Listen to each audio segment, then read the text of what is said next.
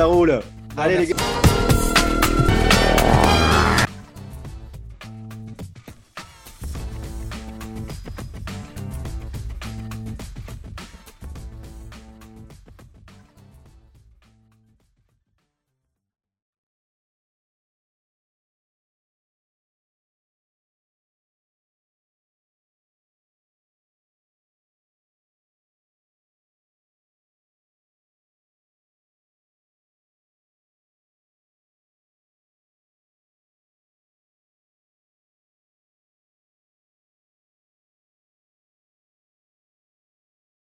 Ouais, tout à fait. Alors, euh, il fallait être à Édimbourg euh, hier soir, hein, parce qu'on a vu euh, l'explosion de joie à la fin du match. C'était vraiment, c'était vraiment impressionnant. On savait que ces Écosse, Écosse-Angleterre sont toujours des matchs, à part dans la tête des, Écossais.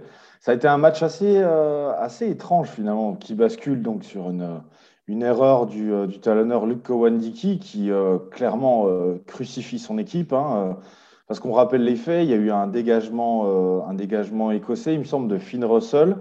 Kowadiki était euh, isolé sur, sur euh, l'aile. Il était au duel aérien avec un autre joueur écossais.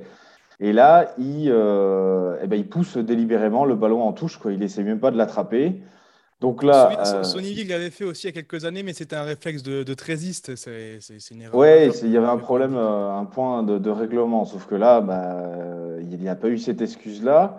Euh, automatiquement, il a été automatiquement sanctionné d'un carton jaune et d'un essai de pénalité, ce qui a ramené l'Écosse euh, à égalité.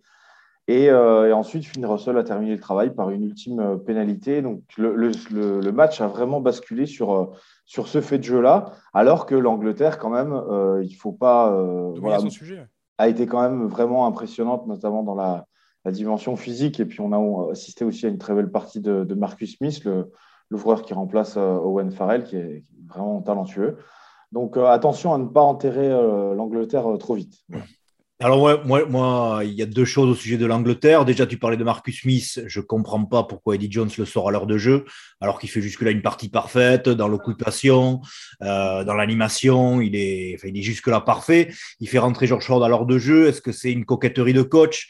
Est-ce que c'est pour ménager l'ego de George Ford, qui est, qui est, qui est, qui est jusqu'ici l'un des, l'un des meilleurs joueurs du championnat d'Angleterre? Je sais pas. Toujours est-il que c'est que c'est une erreur de coaching et que ça a probablement coupé le coûter une partie du, match euh, aux Anglais. Ensuite, euh, j'ai aussi l'impression que l'Angleterre manque aussi de, de, puissance au milieu du terrain en l'absence de Manu Tulagi qui est blessé. Euh, Elliot Daly et, et, Henry Slade sont de très très beaux joueurs de rugby, mais ça manque de muscles, ça manque de percussion, d'explosivité. Et enfin, il leur manque, il leur manque quand même Bundy Aki, un Jonathan Danti pour, pour, pour inverser la pression sur des temps faibles, pour fixer des, adversaires sur les premiers temps de jeu. Et, ça, ouais, Manu Tulagi a été, euh, a, été manquant hier pour les Anglais. Mm. Simon, on en parlait dans, les previews, cette équipe d'Angleterre, elle est rajeunie quand même un peu, notamment, notamment derrière. Tu l'as senti, ce manque d'expérience dans, les dernières minutes, hormis l'acte de Kouandiki hein? Cette manque de maîtrise des Anglais cette fin de match ou pas? Bah, C'est difficile, il faut quand même replacer les choses dans le contexte. Alors, oui, forcément, mais j'ai envie de dire, quelle équipe aurait été capable de, contenir la furia des Écossais? Voilà, euh, il faut quand même replacer les choses dans le contexte. Les Anglais, ils étaient à Murrayfield. Euh, les Écossais, même s'ils ont souffert une bonne partie de la une majorité de la partie, ils sont restés au contact dans le match. Euh, voilà, ce fait de jeu, euh, ce fait de jeu a totalement fait basculer le match. Il aurait fallu avoir des, nerfs quand même sacrément solides. Puis, enfin, je sais pas, il aurait fallu remettre la, main sur le ballon, aller tout de suite euh, chez l'adversaire. Or, ça n'a pas été le cas. Euh, les Anglais sont restés un peu chez eux. Ils ont été pénalisés sur cette, sur cette mêlée qui a donné la, pénalité de la victoire à, à, Finn Russell. Puis on a vu, voilà, dans les, dans les dernières, enfin, dans le dernier quart d'heure, c'était plus la même, du tout la même équipe d'Écosse. Le, la, dynamique, euh, la dynamique mentale euh, avait complètement basculé. C'était les Écossais qui étaient possédés et les Anglais qui souffraient, alors que jusque-là, ça avait été, ça avait été l'inverse. Tu parlais, Marc, d'un manque de, de, un certain manque de puissance euh, du côté des, des Anglais, mais j'ai l'impression que les Écossais, ils en manquent à peu près dans toute leur ligne, quoi, parce qu'ils n'ont pas beaucoup de ils n'ont pas beaucoup d'arguments. Alors certes, ils ont un courage énorme et ils remportent ce match sur un, sur un fait de jeu. Mais, euh, mais si quelle aurait été l'issue du match s'il n'y avait pas eu justement ce, ce, fait, ce fait de jeu. Quoi. Voilà, donc je sais, l'Angleterre ne m'inquiète pas plus que ça. Je ne sais pas si c'est un, manque d'expérience. Je rejoins euh, Marco sur, euh, sur le fait que je ne comprends pas ce, ce, changement d'Eddie Jones, surtout que bah, George Ford, voilà, il faut quand même rappeler qu'il a été, euh, qu'il a été reconvoqué dans ce groupe uniquement sur la blessure d'Owen Farrell. Il n'était pas sélectionné au départ. Bon, je, je, oui, je ne comprends pas pourquoi Eddie Jones l'a fait rentrer, d'autant que Marcus Smith ne, me semble pas souffrir. Quoi. Voilà on, a, beaucoup parlé des Anglais, il faut pas, faut pas oublier quand même de, souligner la performance écossaise qui, replace cette équipe d'Écossaise parmi les, huit meilleures nations du, monde aujourd'hui. Ils ont battu l'Australie euh, lors de la tournée d'automne. Aujourd'hui, ils s'offrent l'Angleterre. Voilà, l'Écosse aujourd'hui, c'est plus le sparring partner gentillet qu'on affrontait dans les années 2000. L'Écosse, c'est une grosse conquête, une belle défense, euh, des joueurs talentueux comme Ali Price, Finn Russell, euh, ce mm. Chris Harris en numéro 13 qui est formidable. Et à ces joueurs de talent. contrairement à ce que tu dis, Simon, moi je pense qu'ils ont su ajouter de la puissance avec Duan van der Merwe sur, l'aile, avec oui, Watson sur le, sur le flanc de la troisième ligne. elle est très complète cette équipe d'Écosse et à ce titre, le, déplacement des Français euh, dans trois semaines à Murrayfield, il s'annonce très très très périlleux. Hein. Je parlais surtout au poste de troisième ligne centre. En fait, tu as raison sur euh, ouais, Dwayne van der Merwe. clairement, c'est un, un, ovni. C'est un mec euh, qui, a, qui, a, des dimensions de deuxième ligne, qui est un athlète euh, incroyable. Euh, mais surtout, tu vois, dans, le, à des postes comme, euh, comme le poste de premier centre, le poste de numéro 8, des mecs que tu, que tu utilises souvent pour, bah, pour faire des points de fixation, ils ne sont, pas, sont pas super armés. Quoi. Même si c'est vrai que l'arrivée de, de, mecs comme, comme Dwayne Van Der Merwe et tu citais Amish Watson, il n'est pas, il est pas colossal, Amish Watson, mais seulement c'est. Il n'est pas colossal, mais il avance à l'impact. oui, mais il est, puis surtout, il est redoutable au contest. Enfin, on l'a vu avec les Lions, il a été, il a été incroyable, quoi. Ouais, c'est un super euh, troisième ligne euh, gratteur. Donc voilà, on n'enlèvera donc pas le, mérite aux, Écossais qui, ont réussi à mettre les Anglais sous pression, notamment cette action, on dit de, de Cohen Dickey, où il y a quand même deux transversales au pied magistral de, Finn Russell et avancé de Van Armer pour au final cette erreur de, de Cohen Dickey. Voilà. Mm. Bravo aux Écossais pour cette première victoire dans cette première journée de championnat et face aux Anglais qui nous surprennent d'entrée. On va passer à la thématique suivante, c'est la question qui fâche. Elle va concerner l'autre rencontre et en particulier les Irlandais. Est-ce que ce ne sont pas eux, les Irlandais, les véritables favoris de ce tournoi, devant la France même, en, pèse de mots? Parce que hier, ils ont fait une sacrée démonstration face au Pays de Galles. Victoire 29 à 7, bonifiée forcément. Marco, ils sont impressionnants, ces Irlandais. Ils sont impressionnants, ouais. Euh, favoris du tournoi, je ne sais pas, parce qu'ils ont quand même deux déplacements qui seront très copieux euh, à Paris et à Londres. Donc, euh, ouais, le calendrier leur est pas super favorable, je trouve. Malgré tout, ce qui m'impressionne euh, chez les Irlandais, c'est cette, cette richesse d'effectifs.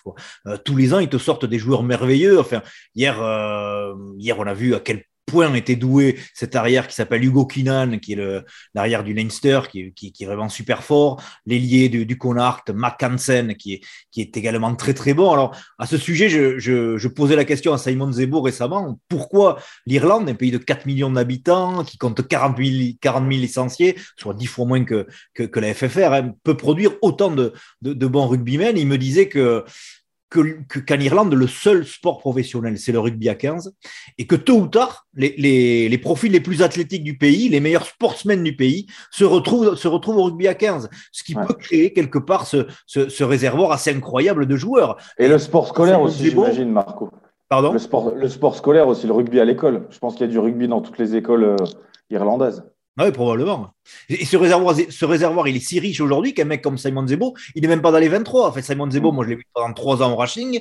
C'est un, un, joueur merveilleux, quoi. Donc, mm. euh, ouais, l'Irlande a un réservoir extraordinaire. Bah, moi, pour en revenir à la question, c'est pas vraiment, moi, c'est pas vraiment la question qui fâche parce que c'était assez mon, c'était mon opinion avant que, quand on a, quand on a fait les previews, euh, Baptiste, je t'avais dit que, eh ben, à, mon grand désespoir, je voyais cette, cette équipe d'Irlande favorite au détriment de de notre 15 de France. Euh, alors, il faut aussi replacer, euh, faut aussi repréciser un peu le contexte. Il faut ajouter que le Pays de Galles était clairement décimé. Mhm. Euh, une équipe du Pays de Galles sans son capitaine Alan Wynne Jones, sans Justin Tipurich. sa troisième ligne, ouais. ouais quand, sans toute sa troisième ligne. Josh Navidi, bref, il leur manquait vraiment beaucoup de monde. c'est plus. T'as loupé Faletao aussi. Enfin bref, j'en passe. Ils avaient vraiment beaucoup d'absents, donc c'était pas la, même équipe de Galles qui a, a remporté le, tournoi l'année dernière. Cela dit, je j'en attendais pas moins de cette équipe d'Irlande qui m'a impressionné par son basse j'ai l'impression que l'Irlande, elle a changé de jeu, en fait. Qu'avant, elle avait euh, un peu un, espèce de culte euh, du passage au sol, euh, des très longues séquences, comme parfois on peut le voir hein, dans les, dans les, dans les, chez les franchises irlandaises en Coupe d'Europe, avec un jeu un petit peu lent. Et, là, je, je, trouve que moi, j'ai cru voir le Leinster, en fait, parce que j'avais assisté au match à la double confrontation de Montpellier contre le Leinster en, Coupe d'Europe. Et euh, ça va très vite, ça, ça, joue debout. Il y a toujours des, des soutiens euh, intérieurs, extérieurs, des, des, mecs qui jaillissent. Et euh, moi, ce qui m'impressionne, c'est vraiment le, ouais, le, potentiel offensif de, de, cette équipe d'Irlande, avec qui s'ajoute à toutes les qualités qu'on leur connaît déjà sur la, précision, la rigueur, la conquête. voilà, j'ai l'impression que cette équipe d'Irlande, elle est vraiment armé euh, pour euh, justement, comme disait Marco, euh, bah, s'en sortir dans ces, deux déplacements qui s'annoncent certes périlleux, mais j'ai l'impression qu'ils ont les, atouts pour en sortir victorieux.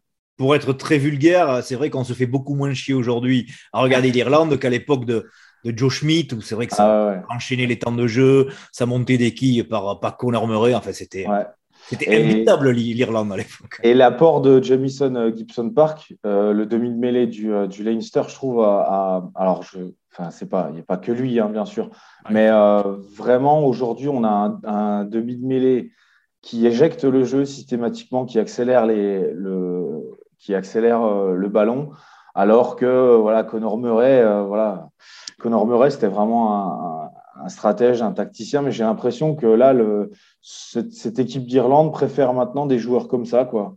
Comme ça, et je pense qu'à terme, euh, bon, même s'il est encore aujourd'hui irremplaçable, Jonathan Sexton euh, cédera sa place à Ross Byrne, qui est un, un, mec qui, euh, qui attaque beaucoup plus la ligne, qui a son pendant, en fait, son, son remplaçant au, Leinster, mais je pense qu'à terme, ils vont lui, c'est à lui qui donneront les clés parce que ce, joueur-là, son profil correspond beaucoup plus au, jeu que, l'Irlande est, en train de mettre en place aujourd'hui, un jeu plus offensif, plus rapide. Et donc, c'est, ouais, c'était vraiment agréable à regarder. Voilà, donc pour, pour les Irlandais qui, qui ont fait forte impression hier en s'imposant 29 à 7 face aux Gallois. Et un essai gallois, euh, voilà, qui marque parce que les Irlandais relancent depuis leur 22 en fin de match sur une interception. Mais ce match aurait pu en rester à 29-0, qui, qui, aurait vraiment mm. témoigné de cette domination irlandaise. Euh, voilà, il restera un match en son destination. Vous le savez, c'est France-Italie de ce dimanche à 16h. On va y revenir plus tard.